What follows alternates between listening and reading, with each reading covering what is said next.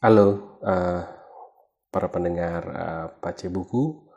Ini adalah podcast kedua saya, ya, di mana saya akan membagikan kisah dari atau kemudian membagikan kesan terhadap bunga dan petualangannya ke Teluk Doreri dari buku Bunga dan Petualangannya ke Bunga dan Burung Cendrawasi. Ya, ini judul bukunya adalah Bunga dan Burung Cendrawasi. Penulisnya adalah Ana, De Ana Pedewiyana dari penerbit Mizan ya ini buku bacaan anak yang terbit tahun 2018. Dia cukup tebal ya, ada 45 halaman. Uh, kisah dalam cerita ini mengambil inspirasi dari pengertian lagu Apuse. Jadi buku yang mengisahkan kisah seorang anak bernama Bunga yang ditinggal bersama kakek neneknya. Pada suatu hari, ia menempuh perjalanan ke Teluk Doreri karena ingin bertemu ibunya. Nah, Teluk Doreri sendiri adalah sebuah pintu masuk menuju kota Manokwari melalui laut. Ia menjadi tempat bermuaranya beberapa sungai antara lain ada sungai Sanggeng, Wirsi, Kwawi, dan Dingin. Selain menjadi pelabuhan laut baik untuk kapal domestik, nasional maupun antar pulau di Papua. Nah, tidak hanya itu, uh, laut di Teluk Doreri juga berisikan bangkai kapal laut ya dan kapal-kapal ini bisa dilihat. Walaupun ada sekitar 20-an tapi ada enam bangkai kapal yang yang bisa dilihat dengan cukup jelas ya. Di sekitar Teluk Doreri juga ada pulau-pulau. Ada Mancinam, Pulau Lemon dan Pulau Raimuti. Nah seperti yang kita tahu buku bacaan anak dengan tokoh anak perempuan dari Papua itu cukup jarang itu sebabnya buku ini menerobos keterbatasan itu dan uh, apa menghadirkan menghadirkan tokoh bunga sebagai sosok dan representasi utama dari cerita ini. Bunga, anak kecil dalam buku cerita ini, ceritanya itu suatu hari terlihat murung dan karena sedih ia menyanyikan lagu Apuse. Ini membuat ada seekor burung yang tertarik ya. Jadi burung cendrawasih tertarik dengan bunga. Dan ya karena buku anak-anak kemudian secara imajinatif uh, burung cendrawasihnya ini bisa berbicara. Dan ingin tahu kenapa sosok bunga ini bersedih. Nah ternyata bunga itu sedih karena ditinggal oleh sang ibu yang pergi ke Teluk Doreri karena bekerja ya. Nah uh, karena mendengar cerita seperti itu kemudian cendrawasih menawarkan bantuan untuk membawa bunga bersamanya mencari ibunya di Teluk Doreri. Nah, buku ini tuh uh, menurut saya menarik ya karena dia uh, format bukunya itu hardcover, terus kemudian uh, kita belajar dengan tentang ciri khas binatang-binatang di Nusantara ya, hewan-hewan gitu ya.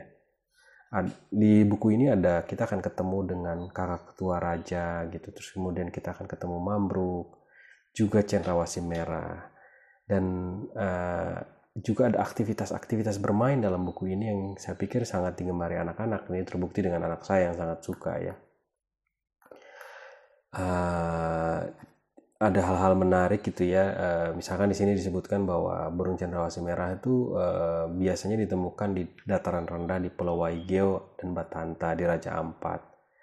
Menurut saya ini jadi menarik ya. Terus kemudian apuse itu kemudian ada pengertiannya dalam dalam bahasa Indonesia gitu uh, di mana dalam pengertian bahasa Indonesia itu menyebutkan bahwa anak ini pergi mencari uh, seseorang gitu ya di uh, dia mau mencari dia mau pergi ke, ke Teluk Doreri tapi tidak mencari seseorang ya dia mau berpisah dari kakek neneknya dan pergi ke Teluk Doreri gitu. Nah dalam buku ini kemudian dikisahkan dia seolah-olah mencari ibunya. Nah, ini ini yang menarik sebenarnya beberapa hal adalah uh, dari pengertian bebas yang kita bisa temukan di internet, kita tahu bahwa pengertiannya seperti itu. Anak mau pergi ke Teluk Doreri. Tapi yang menarik adalah di tahun 2012 atau enam tahun sebelumnya sudah ada penelitian sebenarnya dari peneliti Balai Bahasa Papua yang meneliti tentang unsur-unsur pendidik unsur-unsur apa didaktis atau uh, pendidikan dalam lagu rakyat di Papua. Salah satunya adalah Apuse. Nah, di mana disebutkan di situ bahwa uh,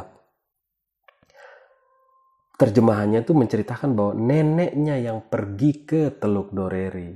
Jadi dia berpisah. Jadi neneknya itu berpisah gitu dengan orang di rumah gitu. Kalau menggunakan penelitian ilmiah ini mungkin menurut saya ceritanya jadi berbeda ya. Jadi bukan anak perempuan yang pergi ke Teluk Doreri, tetapi uh, orang tua ya bisa nenek atau kakek yang pergi ke sana begitu.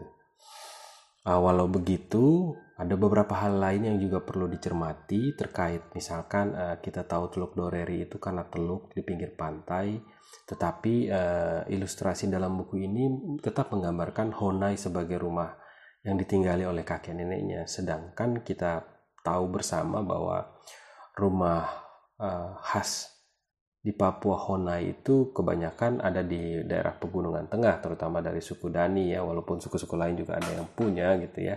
Tapi dia lebih cenderung ke daerah yang dingin gitu atau dataran tinggi. Karena memang Honai itu untuk ini ya, gak, apa untuk hangat membuat kita hangat gitu di dalamnya jadi misalkan ventilasinya tidak banyak, terus kemudian dia bulat begitu, hangat di dalam.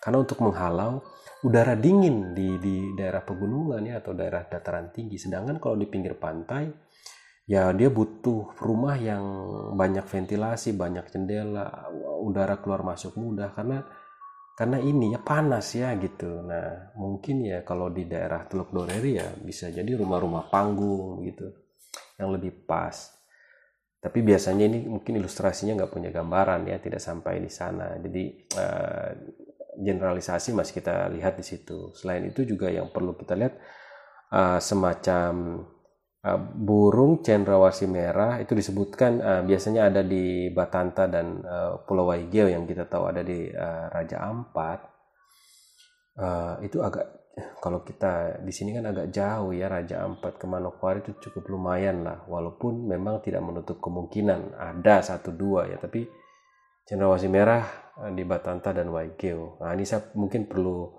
mungkin teman-teman bisa jadi lebih tahu di Manokwari seperti apa gitu ya. itu sekilas kesan saya membaca uh, buku ini. Saya pikir tetap uh, tetap layak dibacakan untuk anak-anak, terutama jika ingin tahu tentang uh, cendrawasih, kemudian bisa dikenalkan dengan Teluk Doreri. Uh, di Teluk Doreri, misalkan ada tiga pulau, Pulau Mansinam itu sangat terkenal menjadi sebuah pulau tempat orang bilang peradaban Papua bermula. Jadi sekolah modern, sekolah modern itu ada di situ awalnya untuk uh, masyarakat di Papua ya yang kemudian ada tokohnya sangat terkenal gitu saya pikir itu uh, teman-teman jangan bosan-bosan mendengarkan cerita saya tentang buku-buku terutama buku-buku anak yang saya koleksi dari dari dan berlatar Papua. Sampai jumpa di podcast berikutnya di Pace Buku. Selamat membaca.